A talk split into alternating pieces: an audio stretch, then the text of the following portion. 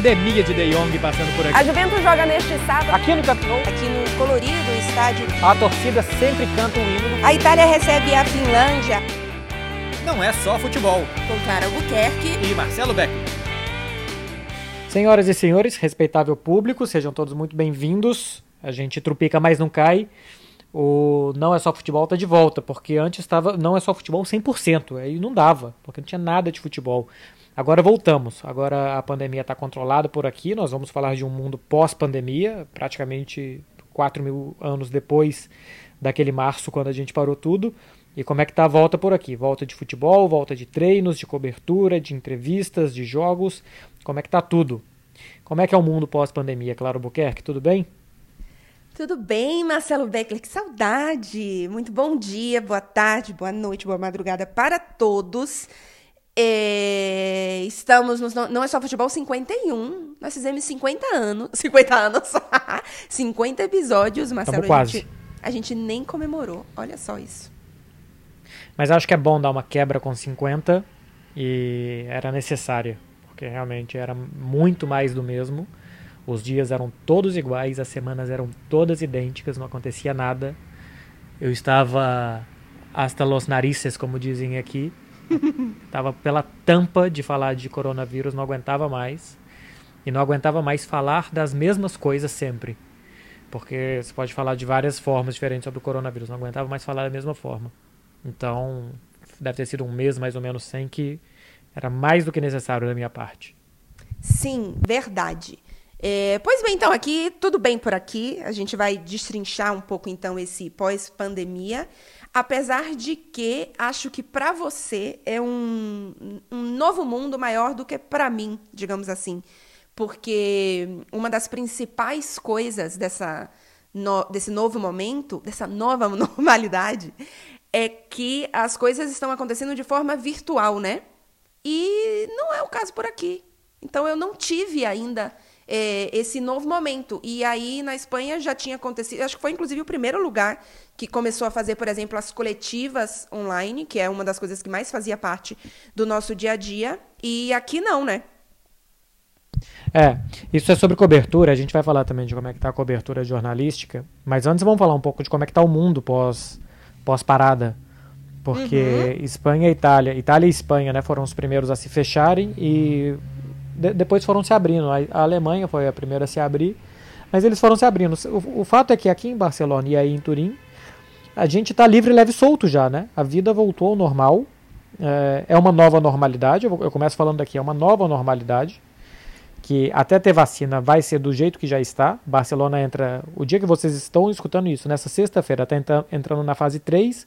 A partir da segunda-feira, dia 22, acaba o estado de emergência da Espanha e entramos nisso que é a nova normalidade. Então pode tudo. Pode ir pra praia, pode ir pra bar, pode pegar avião, pode pegar trem, pode é, não sei, fazer festa. Não pode jogo com estádio aberto, festivais, esse tipo de coisa que aglomera muita gente ainda não. De resto, pode tudo com algumas medidas de segurança. Um metro e meio, máscara em lugar fechado, etc e tal. De resto, aqui voltamos. A rua tá cheia, tá barulhenta, as pessoas estão saindo para tudo quanto é lado. Primeiro dia que pode ir para bar, bares lotados. Primeiro dia que pode correr, as ruas lotadas. Primeiro dia eh, de praia, as praias lotadas. Aqui tá todo mundo tendo uma primeira vez ao mesmo tempo. É, por aqui também tudo já absolutamente aberto, né? Desde o dia 3 de junho. A Itália, inclusive, já está aberta para países da União Europeia visitarem a Itália, né? Então, não só o país, eh, como, né, enfim, funcionamento dele já está todo funcionando já desde antes, um pouquinho antes do dia 3 de junho. Então, isso inclui, né, eh, todas as lojas, enfim, comércio, academias. A academia aqui abriu já tem que, umas três semanas, pelo menos, três, quatro semanas. É, salão de beleza, estética, cinema, museu. A única coisa que realmente ainda não acontece aqui, assim como em todos os outros países que, que já estão reabertos né, para as outras coisas, são as aglomerações. Então, não tem show, não tem, né, enfim, festa que você, né, bar que você compra ingresso e fica em pé, enfim, aquelas coisas assim. E futebol, obviamente, público não tem, né, porque cai nessa, nessa categoria. Mas, tirando isso, absolutamente tudo possível. Dá para pegar um trem, e aqui no meu caso não tem mar, então eu preciso pegar um trem ou ir até, né? Um, um até eu tenho que sair até da região para ir na praia. E quando você vai no restaurante, quando você entra, tem que entrar com a máscara. Quando senta para comer, você tira a máscara né? Enfim, outros lugares você tem que ficar com a máscara o tempo inteiro. Então, por exemplo, se você vai no salão de beleza, eu fui cortar meu cabelo, pintar cabelo e tinha que ficar com a máscara o tempo inteiro. Mas tirando isso, tudo absolutamente normal por aqui também. É, é, eu tô pensando aqui alto, vamos ver se a gente consegue na semana que vem chamar o André Linares, da ESPN, porque ele tá fazendo cobertura em estádio Hum. Porque a gente ainda não pode. Inclusive, eu estava conversando com ele nessa quinta. Vocês estão escutando isso na sexta? Estava conversando com ele na quinta e ele estava falando comigo: não, não estou na coletiva do Barcelona porque estou indo fazer teste PCR. Porque os jornalistas só podem entrar no estádio se são testados negativo. Então ele tem que fazer teste um dia antes de cada jogo. Olha só. É, vamos ver se a gente chama ele para falar como é que tá as coberturas e tal, para ele participar com a gente aqui do próximo, do próximo programa, se ele puder. É, mas uma coisa que eu estava refletindo na, nas últimas semanas, em comparação com o Brasil, é a diferença de liderança. Falar antes da gente falar de jornalismo, falar um pouquinho de política. Porque Itália e Espanha saíram porque teve um plano que foi cumprido. Então teve de todas as partes cooperação. Teve da parte das autoridades que falaram: gente, o plano é o seguinte: a gente vai fazer isso, isso, isso, vai funcionar assim, assim, assim, vai ser por tanto tempo. Vai ser ruim para todo mundo. Uns, uns, vão ter que se sacrificar mais do que os outros, infelizmente.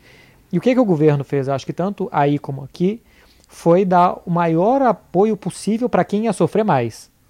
Então, quem não tinha condição de pagar a conta de luz vai poder pagar mais para frente, aluguel a mesma coisa, os pequenos comerciantes estão tendo desconto de até 70% em aluguéis, esse tipo de coisa. Agora estão vindo uma ajuda do Banco Central da Europa, que a Espanha, por exemplo, vai receber 150 bilhões de euros para retomar a sua economia, então vão investir muito no turismo, indústria, etc e tal, e ainda assim vai sofrer pra caramba. Ainda assim vai sofrer pra caramba, porque não dá para o mundo parar por três meses e isso não ter consequências muito graves.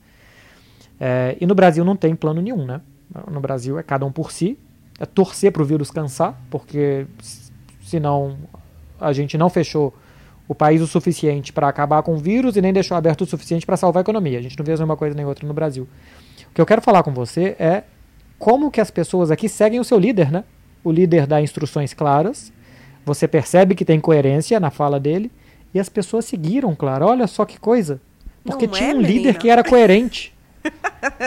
é, a questão é que tanto o líder daí quanto o líder daqui, eles escutaram e eles foram é, tomando decisões de acordo com especialistas, né? De acordo com a ciência, de acordo com a medicina, de acordo com dados técnicos, né? Não foi da cabeça do Conte, que é o primeiro-ministro aqui italiano, que ah, vou de repente fechar a Itália completamente, algo que nunca aconteceu na história, porque eu acho que isso funciona. Eu acho que é mais do que uma gripe, né? Não teve achismo teve estudo, teve, é, né, enfim, todo um, um aparato ali técnico mesmo, né, para que isso pudesse acontecer. Então, eu mesmo, assim, eu não, não sou uma pessoa super ligada em política. Aqui na Itália, por exemplo, é algo que eu acompanho pouquíssimo.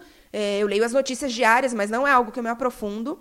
Então, por exemplo, eu conhecia muito pouco do Conte, sabia o basicão dele.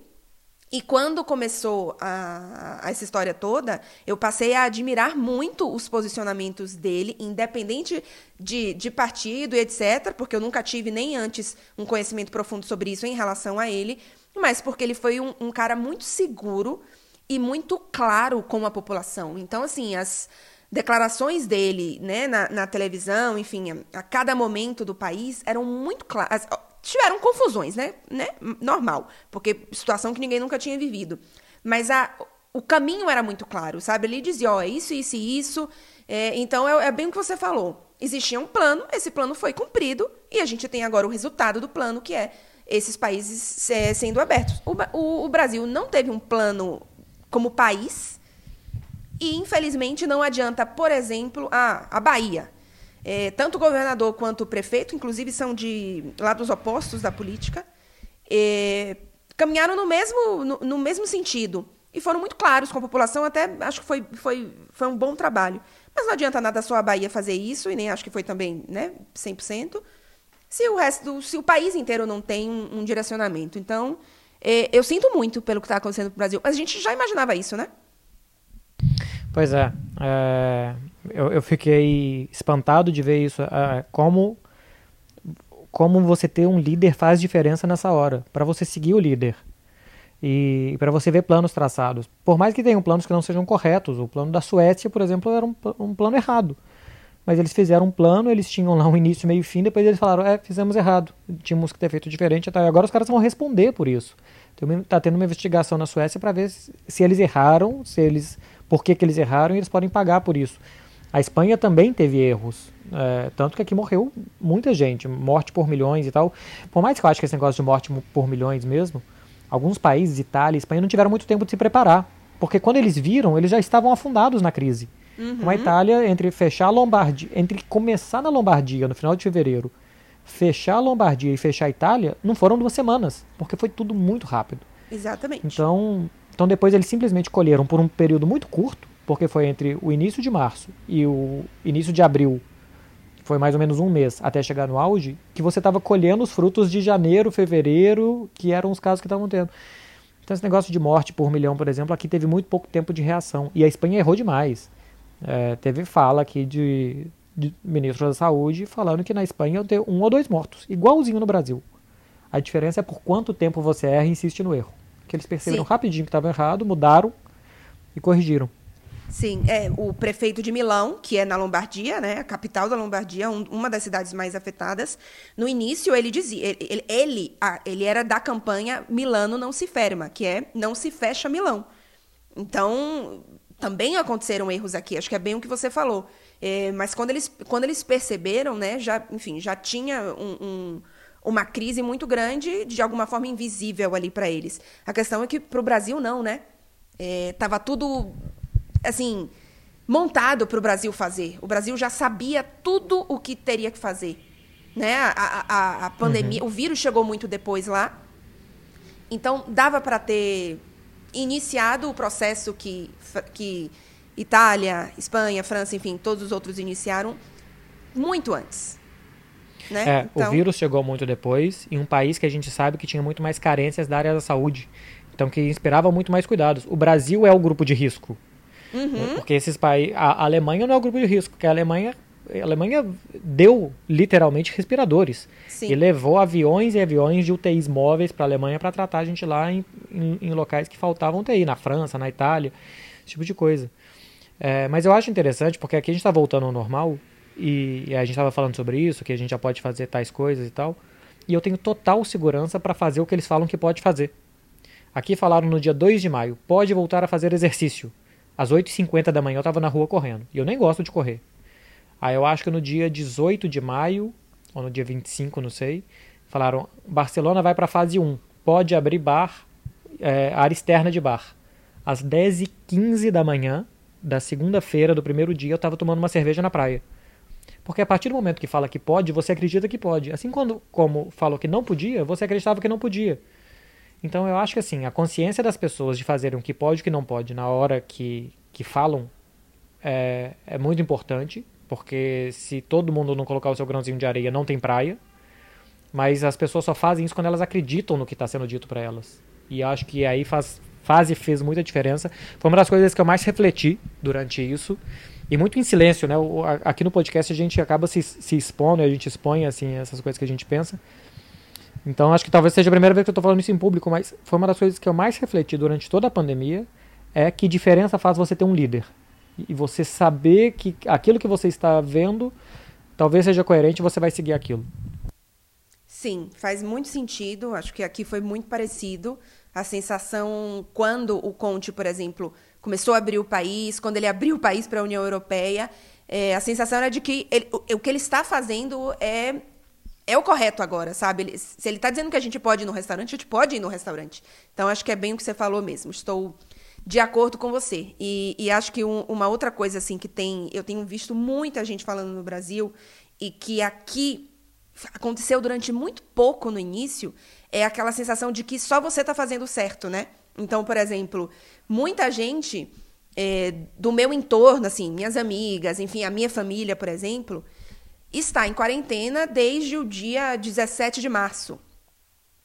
E quando que essa quarentena vai acabar? Não se sabe. Só que assim, eles estão em quarentena meio que para nada, porque no fim das contas o país não está em quarentena, né?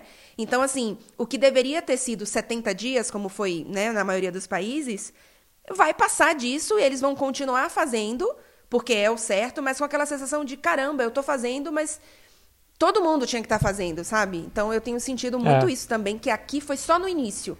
Depois a sensação era que todo mundo tinha realmente é, entendido estava seguindo né, algo a ser feito. Mas aí, enfim, voltamos à história de então, que no então. Brasil não tem quem diga isso, né? Mas aqui me surpreendeu pelo lado contrário. Aqui a gente entrou em quarentena no dia 14, era um sábado. E eu falei, gente, já era. Sexta-feira que vem, tá todo mundo fazendo festa em apartamento. É lógico que as pessoas vão. Não tem como parar Barcelona. Essa cidade só vive com gente com fogo no rabo na rua. É, e eu achava que rapidinho iam ter pessoas burlando, indo para casa de outros. Tal. Não teve. Não teve. Teve um outro caso e tal. Sei lá, a Espanha teve mais de um milhão de multas aplicadas. Mas. E uma população de 46 milhões de pessoas. Então, mais ou menos uma em cada quatro pessoas tomou multa, se você for ver por aí. Mas a sensação que eu tinha na rua, todas as vezes que eu saía, e eu, eu, eu passei a quarentena numa janela, porque a sala da minha casa, eu tô a um metro da janela, posso tocá-la com a mão aqui onde eu tô agora. Então passei 70 dias vendo que realmente a rua estava parada e não tinha nada.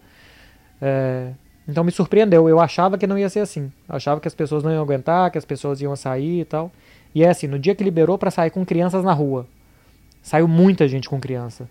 No dia que liberou para fazer esporte, saiu muita gente para fazer esporte. E teve aquele tipo de comentário: vai dar errado, as pessoas não sabem respeitar, olha só e tal, que pessoas inconsequentes.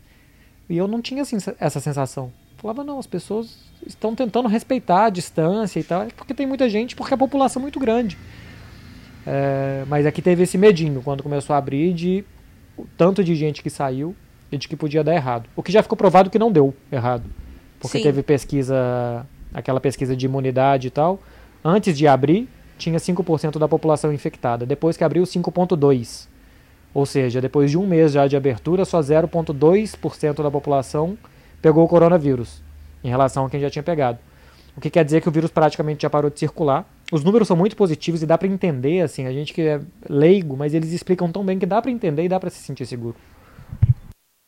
Sim, não, aqui no, no, início, a primeira semana de, digamos, Itália inteira em lockdown, é, teve um pouco de, de confusão, porque, primeiro, foi o primeiro país a fazer isso e as pessoas não estavam esperando.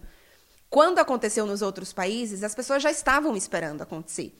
O que aconteceu aqui é que a gente soube numa segunda que a partir numa segunda nove da noite que a partir de meia noite no caso o país estava fechado. Então, por exemplo, tinha gente que estava num lugar e precisava ir para casa no outro dia, sabe? Tinha gente que tinha uma semana com uma programação que não acreditou que não precisava fazer aquela programação. Então, a primeira semana foi um pouco complicada, mas depois, absolutamente, o país de fato entrou na, na, na história. É, agora que bom que eles não sabiam que iam ser 70 dias. Sim. Porque se, fa se falasse no dia 1 que, que iam ser 70, ninguém ia aguentar. Sim.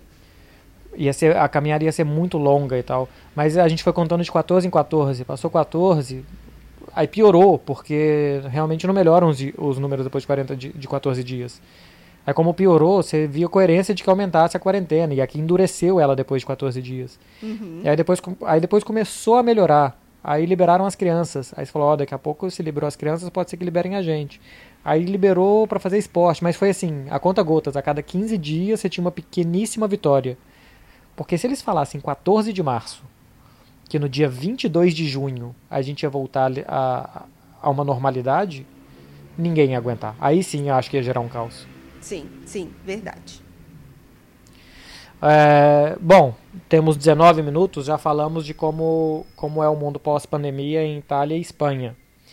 É, isso acho que ainda vai mudar daqui a pouco, porque a cada 15 dias as coisas mudam bastante, para bem ou para mal. Eu vi que na Alemanha teve uma, uma fábrica com quase 400 casos, quase 600 casos na Alemanha, uma fábrica.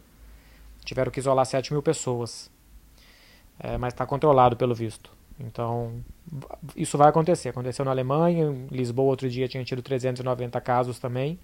A questão é só não deixar alastrar.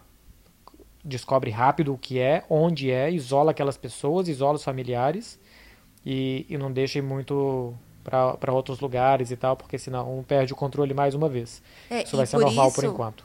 E por isso que a, a política de, de testagem, tipo, louca é, é tão importante. Porque no, no momento que a gente está, o que precisa ser feito é controlar o, os focos, digamos assim, que se iniciam, né? Então, se você controla ele é. no início, pronto, acabou. Então, é, é para isso você precisa testar, testar, testar, testar, testar. É, e em março, por exemplo, quem tinha muitos sintomas, às vezes ainda não tinha teste. Mas hoje eles têm muito mais facilidade de produzir testes, de manipular os testes. Outro dia chegou um robô aqui em Barcelona que faz processo, acho que seis vezes mais rápido do que a mão humana. É, então tem muito mais capacidade de fazer. Então hoje quem pega, por exemplo, eles conseguem rastrear todas as pessoas, ou boa parte das pessoas que estavam perto daquela pessoa que pegou, e, e a partir dali testar todas aquelas pessoas para isolar todo mundo caso elas tenham pegado também. O que antes não dava para fazer. Sim. Antes mesmo, só quem tinha muitos sintomas, acho que até hoje no Brasil é assim, quem tem sintomas mais graves e tal, é que consegue fazer um teste público sem ter que pagar. Então, a, a testagem é importante por isso, porque também não adianta nada, né? Você testar todo mundo em março, só que o teste vale por três dias, depois você já tem que fazer outro que você já pode ter pegado. Então, o, o teste simplesmente vale para aquele momento. É, antes... Tem que continuar fazendo o teste sempre. Antes da gente passar para a parte mais de futebol, é, deixa eu só te perguntar uma coisa. É, curiosidade mesmo. Na verdade, você teve curiosidade de fazer teste? Não. Uh, não, eu. Porque assim, um terço é assintomático, né? Sim. Então pode ser que eu tenha pegado. Mas ninguém que eu conheço que chegou próximo a mim pegou. Ou, ou foi sintomático.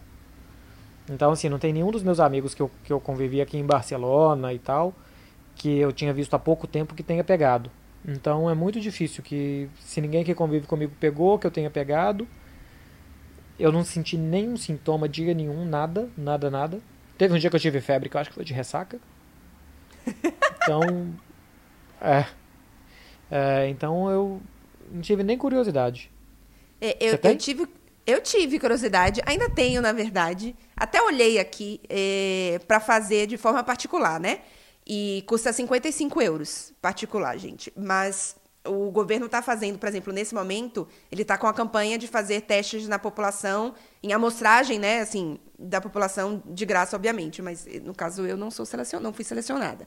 Mas eu tive curiosidade porque eu estive naquele jogo entre Atalanta e Valência aqui em Milão, e foi o quê? Alguns, é, algumas semanas, na verdade, duas, três semanas antes de da coisa que degringolar loucamente. E não é só o jogo, né? É, assim, eu passei por estação de trem em Milão, né? Eu estive num lugar com muita gente é, próxima. Tiveram jornalistas que estiveram na mesma sala de coletiva que eu que tiveram. Então eu, eu fiquei curiosa, porque depois eu não, assim, eu não tive, eu tive inclusive febre e tal antes de, de ir para esse jogo. Então não sei se é o caso. Mas depois eu não tive nenhum sintoma e eu não moro sozinha, né? Então, talvez se eu tivesse tido, é, a, Isa, a Isabela que mora comigo poderia também ter tido assintomática, enfim. Só que, não sei, a gente. A Isa tem um contato maior com pessoas e também a gente não tem ninguém que teve, ao menos sintomático, né? Que a gente ficou sabendo. Mas ainda assim, eu fiquei. Eu ainda estou curiosa, ainda estou cogitando a possibilidade de, eventualmente, tirar essa dúvida.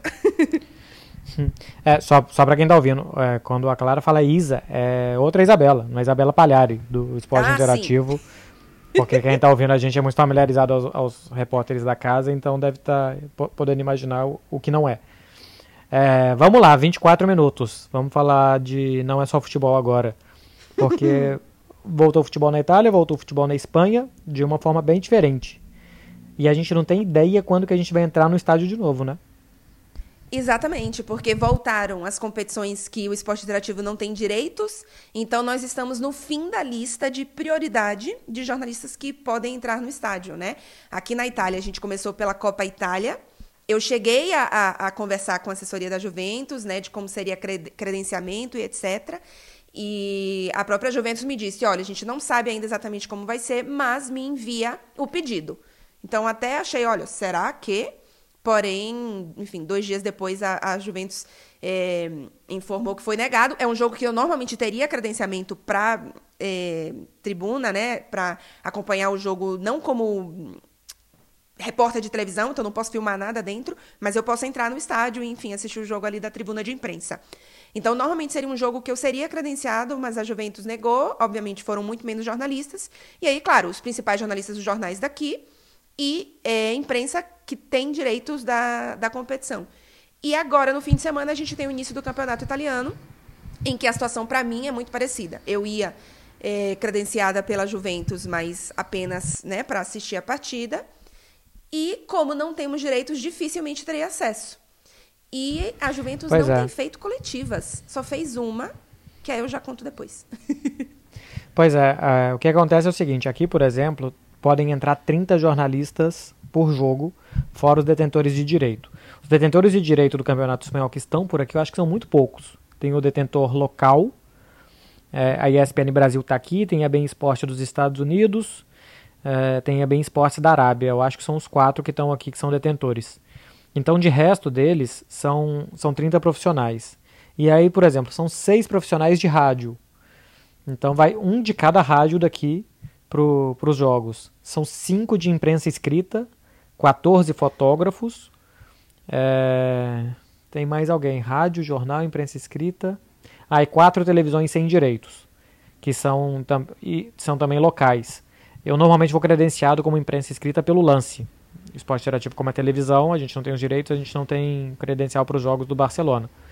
Isso tem que ver com o próprio clube. Então, como eu escrevo para o lance também, eu consigo credencial via, via jornal. Agora, o que eu faço, eu consigo fazer pela televisão. É claro que é importante para mim estar nos jogos, porque eu vejo o clima de torcida, algum tipo de manifestação, você enxerga melhor o jogo, você enxerga melhor todas as reações, você respira o ambiente estando lá. Mas tem cinco vagas para imprensa escrita. Então, o mundo deportivo, o esporte, o ASO, o Marco, o Lei Esportivo, o El País, esses caras realmente precisam encher muitas páginas de jornal, precisam escrever crônicas, eles precisam muito mais do que eu estar lá. Então, acaba que, que a, por um pouco de altruísmo, por um pouco de entender também que é o momento de cada um ter o seu papel nisso tudo, eu sei que, que tem gente que precisa mais do que eu estar no estádio, então nem pedi credenciamento. Entendo completamente que seja para os meios locais nesse momento até então, todos os jogos do Barcelona, que desde que eu cheguei aqui em Barcelona há mais de 5 anos, que eu pedi credenciamento, eu fui atendido. Mas é um momento que pode entrar 35 da imprensa escrita e eu sei que o que eu tenho que fazer depois eu consigo fazer vendo o jogo pela TV. Então, não sei quando que vai acontecer de novo, porque nem na Liga dos Campeões, em agosto, a gente sabe ainda se vai poder entrar. A UEFA inicialmente está pensando em fazer sem a presença de imprensa nenhuma. Até porque em Portugal não vai dar para fazer o que estão fazendo aqui na Espanha, de testes a cada dois dias. A gente vai em Portugal, vai estar em hotel, vai estar meio improvisado, não dá para sair para fazer teste toda hora. Enfim, é, em agosto é outro mundo, mas por enquanto a gente não sabe ainda nem na Liga dos Campeões se a gente vai poder entrar. É, e até para trazer a informação também aqui da Itália, porque na Espanha é muito claro que são 30 profissionais de imprensa, não é isso? Isso, 30 contando, contando tudo, né? Porque tem uhum. fotógrafo, tem cinegrafista de TV sem direitos. Então, aqui, o protocolo daqui diz que são 300 pessoas no estádio. Quantas são de imprensa? Assim, óbvio que você tem os profissionais que são é, indispensáveis, né? Então, você vai ter sempre os 22 jogadores titulares, os jogadores reservas, a, o staff técnico, enfim, toda a parte que faz o, o jogo de fato acontecer. Mas cabe ao clube dizer quantas vagas vai ser para o jornalista. Então, por exemplo, pode ser que para Juventus caibam cinco jornalistas, porque precisa de mais staff técnico, precisa de, sei lá, tem mais assessores, etc. Talvez para o Torino entrem 15 jornalistas, porque o, a, o staff técnico do Torino é menor, tem menos assessores, enfim. Então aqui não tem o, o, o limite, né? não tem a quantidade específica de imprensa. Contanto que dentro do estádio você tenha no máximo 300 pessoas. É, e olha como é que é curioso, porque como os estádios estão sem público, o que eu pensei que eles podiam fazer é abrir um setor da arquibancada, porque o jogo do Barcelona tem, sei lá, normalmente uns 200 jornalistas, um jogo normal, 200, 300 jornalistas devem ser. abre um setor da arquibancada onde ficam 10 mil e bota ali 300 jornalistas. Um, umas fitas para ir mais ou menos guiando, né? Onde que as pessoas têm que ir, onde que elas não podem passar e tal. Uns stewards por ali. A questão é que onde vai estar o jornalista precisa ter assessor de imprensa. A gente vai ter contato com o assessor de imprensa. É, ou com qualquer tipo de staff do clube. E aí depois esse assessor de imprensa ele vai ter contato com o técnico em alguma entrevista e tal. E aí, se um jornalista está contaminado, passa para esse assessor, que passa para o técnico, que vai comandar depois um, os caras no vestiário, que vai passar para os jogadores. E aí o caos está armado.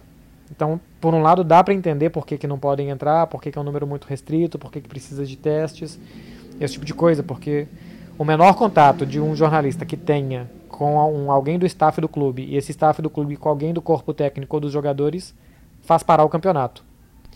Então, Sim, isso serve a... para o Barcelona, isso serve para o Eibar. Porque se, se acontece a mesma coisa com um jornalista de Ipurua e passa para o técnico do Eibar, e passa para um jogador do Eibar, e tem Eibar e Real Madrid, e passa para o time do Real Madrid, ferrou o campeonato igual. E além disso, tem a questão, claro, de, de que se você tiver 200 pessoas numa arquibancada do Camp Nou, você consegue manter a distância. Mas essas 200 pessoas, por exemplo, vão ter acesso ao quê? Dois banheiros? Três banheiros? Então você aumenta a chance de que, se alguém ali está contaminado, ele passe, em vez de passar para uma pessoa só, ele pode passar para 50. Então, né, é, é, você diminui os riscos. Pois é. é bom, aqui estão falando de possibilidade de público ainda no mês de junho. É, talvez agora na última semana de junho tenha uma reunião e eles vão ver como é que está a situação da Espanha tal para ver se vão permitir a entrada de 30%, 15% de público nos estádios. Que é uma loucura, porque o campeonato cabe em 100 mil. 30% são 30 mil pessoas. Pra, se, se hoje, para entrar 30 jornalistas, os caras têm que fazer testes a cada dois dias, como que daqui a 15 dias você deixa 30 mil entrar no estádio? Claro que esses 30 mil não vão ter o contato com o assessor, com o staff, etc, etc. Mas, não sei se, enfim, se os torcedores pegarem aquilo ali for como foi esse jogo da Atalanta com o Valência, que todo mundo fala, uma bomba biológica, sei se eles estão preocupados de não ser uma bomba biológica para os jogadores e se os torcedores se contaminarem entre eles, dá para continuar a competição depois de portões fechados. Ou se eles estão tão seguros assim, não sei por que não deixar entrar jornalista. São questões. É verdade. Por isso que não sabemos o que acontecerá em agosto. Eu estou louca para passar. Isso, a gente não sabe o que vai acontecer em agosto. é. Tem uma coisa que falaram aqui já há algum tempo que é muito verdade. Quanto mais distante a previsão, maior a chance de erro. Porque a gente está lidando com uma coisa que o mundo nunca viu pela frente. Então, a gente está achando que não vai ter mais contágio, que está controlado, daqui a pouco a gente pode errar, daqui a pouco a gente pode acertar por muito. É, pode nunca ter vacina. Só 26 doenças no mundo têm vacina, se você não sabe. E só quatro laboratórios produzem vacinas. Como eu estou trabalhando no jornalismo agora também, em hard news e tal sobre coronavírus, eu tô sabendo de várias coisas. Então, não sei, dengue, a dengue tá aí matando gente há um tempão, não acharam vacina até hoje. É assim, pode, pode ser que não tenha vacina no coronavírus. E a tal da imunidade de rebanho está longe, que na Espanha 5% pegaram, tem que ser 60%. É, uhum. Não vai ter imunidade de rebanho. Enfim, são outras questões também. É, porém, estou bastante ansiosa pela possibilidade de poder fazer esse Final Eight em Portugal. Claro que vai depender de muita coisa, é, não só da possibilidade de imprensa, mas também da própria posição do esporte interativo. Né? A gente precisa ver é, também qual vai ser a decisão, não necessariamente só em relação à, à saúde, mas em relação à, à escala mesmo. É, até porque, não sei nem se a Juventus vai estar lá, viu, minha gente? Já tem o Atalanta, mas, é. né? Essa é, Juventus, mas... Marcelo Beckler, sei não. Mas, mas se agosto é outro mundo para a situação do coronavírus, para futebol nem se fala, porque em futebol, o que eu já vi de é... time estar tá em crise duas semanas depois tá voando, futebol é futebol é, é dinâmico. Um parte. Dinâmico, sabia? É uma caixinha de surpresas. Olha só, a gente estava falando de, de cobertura é, e que aí, aí não tem o que tem em todo lugar agora, que é a entrevista via Zoom, né? Então, é, como a minha parte vai ser mais rápida, é, vou falar logo. O que aconteceu é o seguinte, gente. Ao menos a cobertura aqui da Juventus, E a Juventus não está fazendo as coletivas prévias da partida, por exemplo, não fez a coletiva prévia na semifinal de Juventus e Milan online e não fez, não teve coletiva. E na final, eles fizeram uma coletiva presencial no dia anterior, aqui na sala de coletivas, no estádio, apenas para jornalistas convidados. Então, obviamente, diminuiu muito o número. Eu não fui uma das jornalistas convidadas. Eu imagino que tenham sido exatamente os mesmos jornalistas que foram credenciados para o jogo. Então, imagino ali, pelo que eu vi até da coletiva de perguntas, acho que tiveram ali seis ou sete jornalistas. E foi por convite, né? Então eu não participei e a gente não sabe agora como vai ser para o campeonato italiano. Mas, aparentemente, a Juventus não entrou nesse, nessa modernidade da entrevista coletiva online. E eu tô até meio chocada com isso. Que dia é a Juventus? Joga domingo? Não, só joga na segunda. Sábado e domingo são as partidas recuperadas, né? Faltavam quatro jogos de uma rodada anterior. E a partir da segunda, a rodada completa. E aí a Juventus só joga na segunda. Então, então em teoria, a entrevista seria domingo. Isso. E até agora, Nada, não, né? mas eles só avisam, assim, pelo menos antes, né? Eles só avisavam no dia anterior o horário. Bom, tudo bem, mas agora tem que avisar um pouquinho mais de coisa, né? Que, é, se, se tiver é. entrevista via Zoom, tem que avisar como é que vai ser e tal. É. O Barcelona, por exemplo, é, eu já fiz entrevista via Zoom é, com o Barcelona, já participei de três e participei de uma do Javier Tebas, que é o presidente de La Liga também. Elas foram um pouco diferentes. Mas basicamente eles te passam um, um link né, para reunião uma senha, que é para você não espalhar o link para todos os seus amigos e daqui a pouco ter um bando de desconhecido que não foi convidado para a reunião. Então um... Já pensou? Os torcedores do Barcelona tudo entrando no Zoom para perguntar pro, pro Setien? Não é? E ainda assim, na hora de entrar, você tem que fazer um login com seu nome, sobrenome e o meio que você trabalha. Ah, Porque acho que isso aparece só. depois na sua tela ali do Zoom, para a hora que o assessor te chamar, o operador do Zoom colocar você na tela. Porque as entrevistas uhum. do Barcelona, além de tudo, são ao vivo na Barça TV. Ah, então, a gente tem que entrar. É, é engraçado porque funciona igual no CT mesmo. A sala de imprensa abre uma hora antes, uma hora e meia antes da entrevista, e a sala de imprensa fecha meia hora antes da entrevista. Então, se você não está lá dentro meia hora antes, você não pode mais entrar, você perdeu a entrevista. Olha e aí tem um operador que ele vai um por um, confere o, seu som, a sua imagem, e aí tem gente, porque tem um, um pessoal mais da velha guarda, né? Então tem gente que não sabe direito ajeitar a câmera, que fica muito perto, fica muito longe, fica errado, tem essas, essas pérolas assim. É, ele vai falando, coloca a câmera mais longe, coloca um microfone melhor e tal, para o pessoal ir se, se adaptando. O, os microfones ficam todos fechados, e aí na hora que ele chama você, agora vez do Marcelo Beckler do Esporte Interativo. Quando o assessor de imprensa fala isso, o operador abre o, seu micro, abre o meu microfone, ele vê lá esse nome na, na chamada e abre o meu microfone, eu faço a pergunta e ele fecha meu microfone de novo. E aí não tem chance de alguém falar alguma coisa inapropriada fora do tempo, fazer um comentário que vaza no ar e tal. E ainda assim eles fazem o um alerta. Lembrem que a gente vai estar ao vivo, erros podem acontecer. Então não deixem a câmera mostrando como é que eles falam? Alguma intimidade indesejável.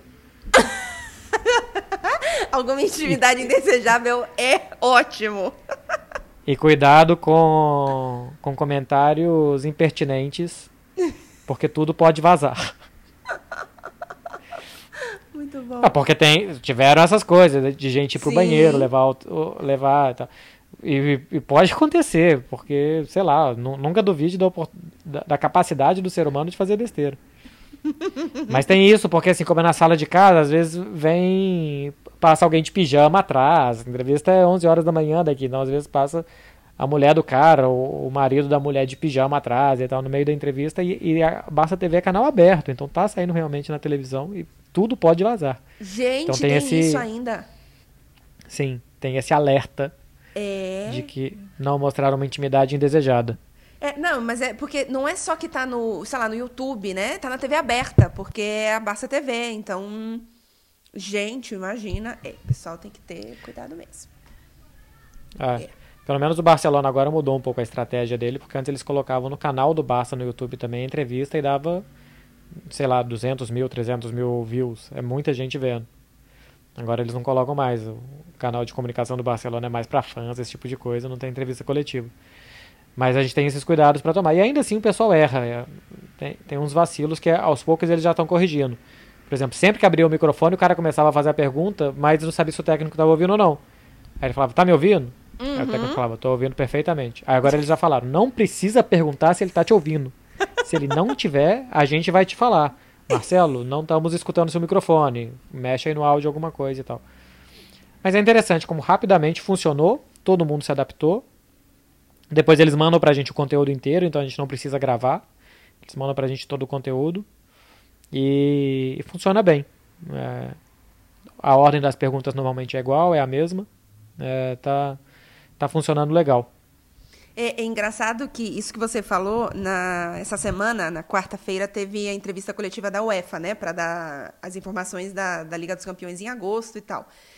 E eles passaram, né, tu, a coletiva toda, inclusive a parte das perguntas, enfim, no YouTube. E eles, obviamente, foi a primeira vez que eles fizeram daquele jeito, né? E aconteceu exatamente isso. O cara que estava cuidando ali, que era o, enfim, a pessoa de comunicação, abria o microfone e falava: Vamos falar, sei lá, Joãozinho de Brequeté da BBC. Aí ele abria. É, Qual que, que é tava... a chance do Joãozinho de Brequeté acender um dia até a BBC? Brequeté estaria em festa. então, então vamos lá, vamos de. Eh, Alan Joanne, Robinson. Joanne Robson, da é. BBC. O carinha da UEFA, ele tava com o computador na frente e um mouse. Então você via que ele dava o clique de tipo assim, abriu o áudio ou abriu a tela para aparecer para eles, enfim, alguma coisa assim. E o cara começava a falar. Todos, acho que foram umas 10 perguntas. Todos, todos, todos começaram com: Você está me escutando? Todos, todos.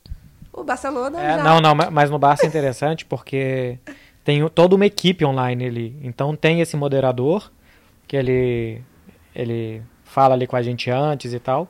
Agora, durante a entrevista, é o assessor de imprensa. Então, é exatamente igual uma entrevista no CT. Porque começa com a Barça TV, vai para as rádios, as televisões com direitos do Campeonato Espanhol, os jornais, a mídia internacional.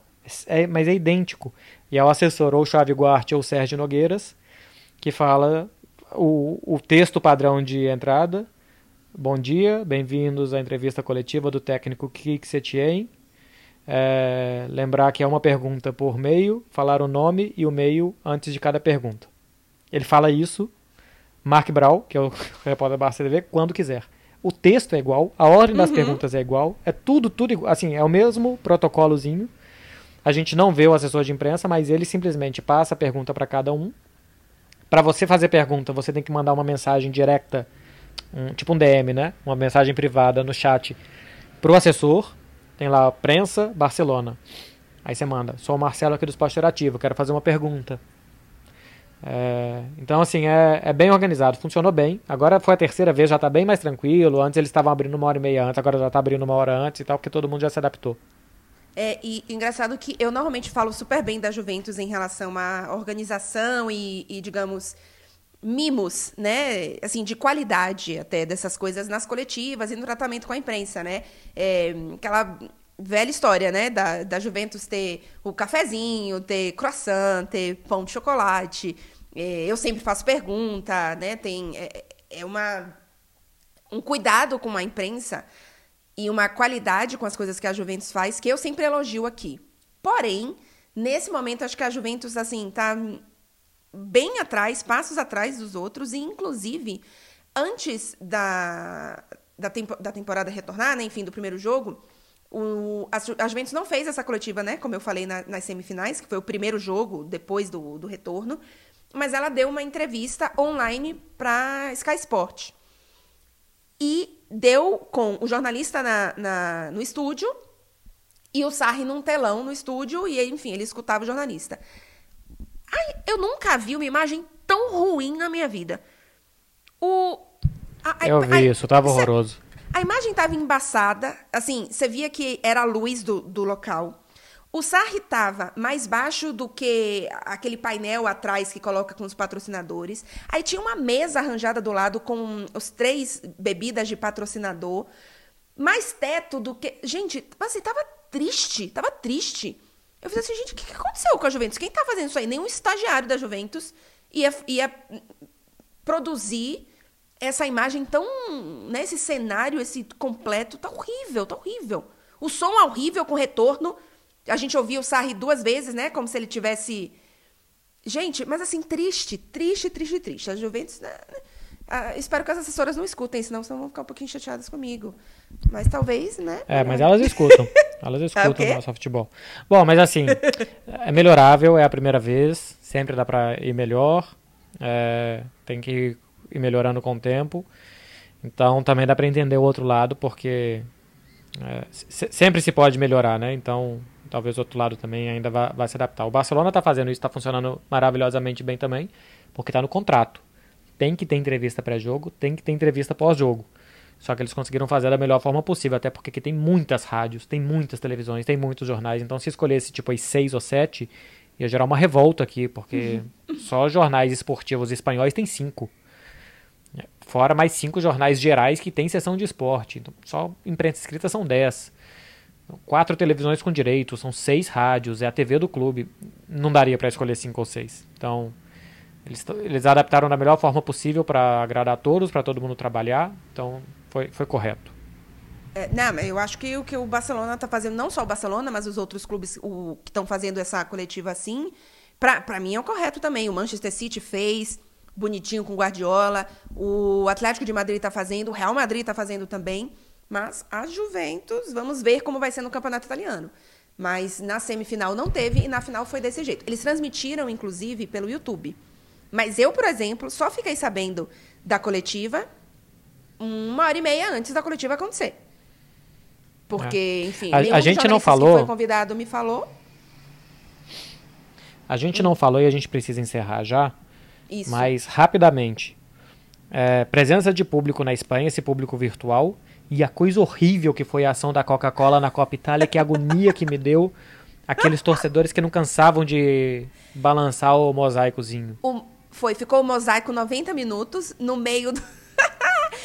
na parte central do campo ficavam as cores da Itália ou só o vermelho da Coca-Cola, né? Porque a Coca-Cola comprou os direitos da final da Copa Itália, né? Então é, é Copa Itália, enfim, Coca Copa Itália, Coca-Cola, ia falar Coca Itália, Copa Cola. Olha que maravilha. Tola. e do lado de um dos gols, a, o mosaico era azul, né? As cores, a cor do Napoli, e do outro lado era preto e branco, as cores da Juventus. Mas eu sei que ficou, tipo, breguíssima, o, o breguíssimo, o, o o, Você não me venha com mais depois disso. É, vai ter um maisinho sim. Mas sabe o que acontece? Hum o brega não tem limite aqui na Itália, gente. Amo a Itália, mas olha, eles não têm limite para breguice não, não tem não, gente, não tem. Mas eu eu, não, eu gostei. não me incomodou não, Horrível. as pessoas disseram que tava distraído, tava distraindo. Gente, tava me distraindo. Tava, não. porque era muito movimento, era muito movimento. Se fosse paradinho, tudo bem. Agora, teve uma audiência de 10 milhões de pessoas, Foi. num país de 60 milhões. Uma cada seis pessoas do país viu esta merda. Não, talvez uma a cada seis que assistiram tenham gostado, tipo eu. Ó, é. vamos, o, da Espanha, o da Espanha eu gosto. É, então, eu não gosto, não. Acho parado. O torcedor não fica parado. Fica, durante o jogo ele fica parado. Quando tem Oxi, gol, mas ele você ficar vendo ali os eu, eu, gosto, eu gosto do som, eu gosto muito do som, porque realmente tira aquela sensação de que tá tudo vazio e tal. Sim, concordo. Tipo, o jogo do Barcelona que eu acompanhei pela televisão com a torcida falsa e com som falso, eu achei ok.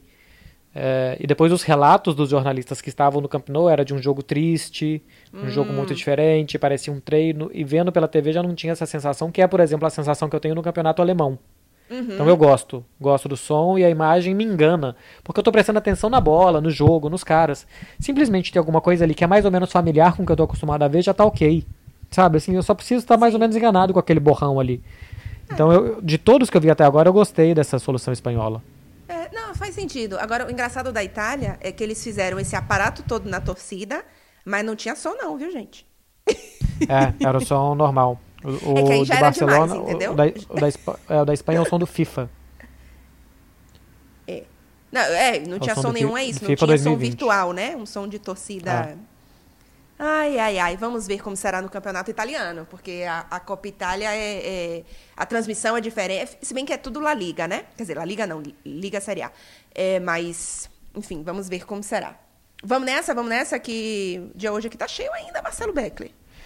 Vamos, quase 50 minutos, estamos de volta. Agora já não tem mais desculpa pra gente não voltar. Sexta-feira Uhum. que vem, o Não É Só Futebol vai chegar a sua edição 52. Claro, manda os seus Isso caranguejos aí. aí pro povo.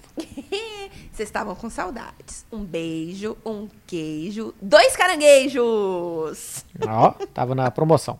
Tchau, gente. Tchau.